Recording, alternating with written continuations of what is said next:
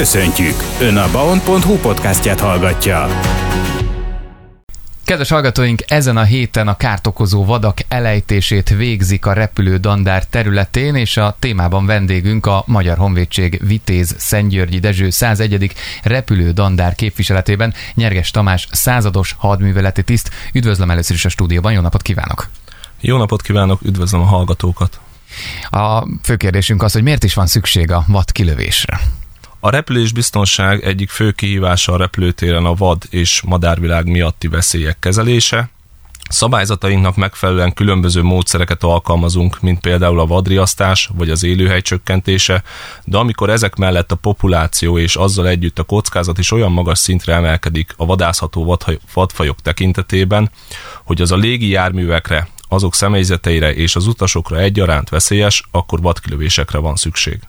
Hallottam már egyébként vadkilövésekről, és ezek szerint évente, vagy milyen gyakran végzik ezt el? Igen, ezeket évente egy-két alkalommal szervezzük annak érdekében, hogy a repülődandár fő feladatai, a légtérvédelem, a szállítási és kiképzési feladatok biztonságosan végrehajthatók legyenek. Tud egy-két példát mondani, hogy például miben tudnak kárt okozni a vadak? Alapvetően, ha vaddal vagy madárral történő ütközés történik, súlyos sérüléseket, komoly anyagi károkat okozhatnak a repülőgép szerkezetében, ami akár emberéletet is követelhet.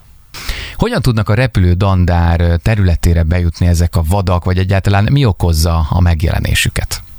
A repülőtér infrastruktúrális fejlesztésének köszönhetően néhány éven ezelőtt elkészült az új biztonsági kerítés, melynek köszönhetően a repülődandár területére alapvetően már bejutni nem tudnak, de mivel a repülőtér területe több mint 300 hektár, így ez egy természetes élőhely, ahol folyamatosan szaporodik a korábbi időszakról bennmaradt populáció. Kik végzik egyébként el ezt a munkát, mikor zajlanak a vadkilövések? Ugye említettem, hogy ezen a héten, de nem egész nap, ha jól tudom. Igen, a területileg illetékes vadásztársaság hivatásos vadászai végzik a kilövéseket, amik a repülésmentes időszakokban általában az esti órákban zajlanak.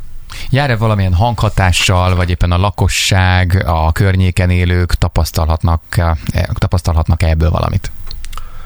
Mivel a hivatásos vadászok éles lőfegyverekkel végzik ezt a feladatot, így természetesen hanghatással jár, de ez a lakosság számára nem lesz zavaró. Ha már tapasztalat, tapasztalatok, önök hogyan, miként tapasztalják, hogy például megszaporodtak a vadak a területen? A szakállomány a repülőtéri munkaterület ellenőrzése során folyamatosan figyeli a körzetben lévő madarak és vadak egyetszámát és aktivitását is. Ugyanakkor a repülőgépek személyzetétől vagy a repülő műszaki szakemberektől is érkezhetnek jelentések, főleg a nagyszámú vagy kiemelt kockázatot jelentő állatokról. Így egy folyamatosan frissülő adatbázis áll a rendelkezésünkre.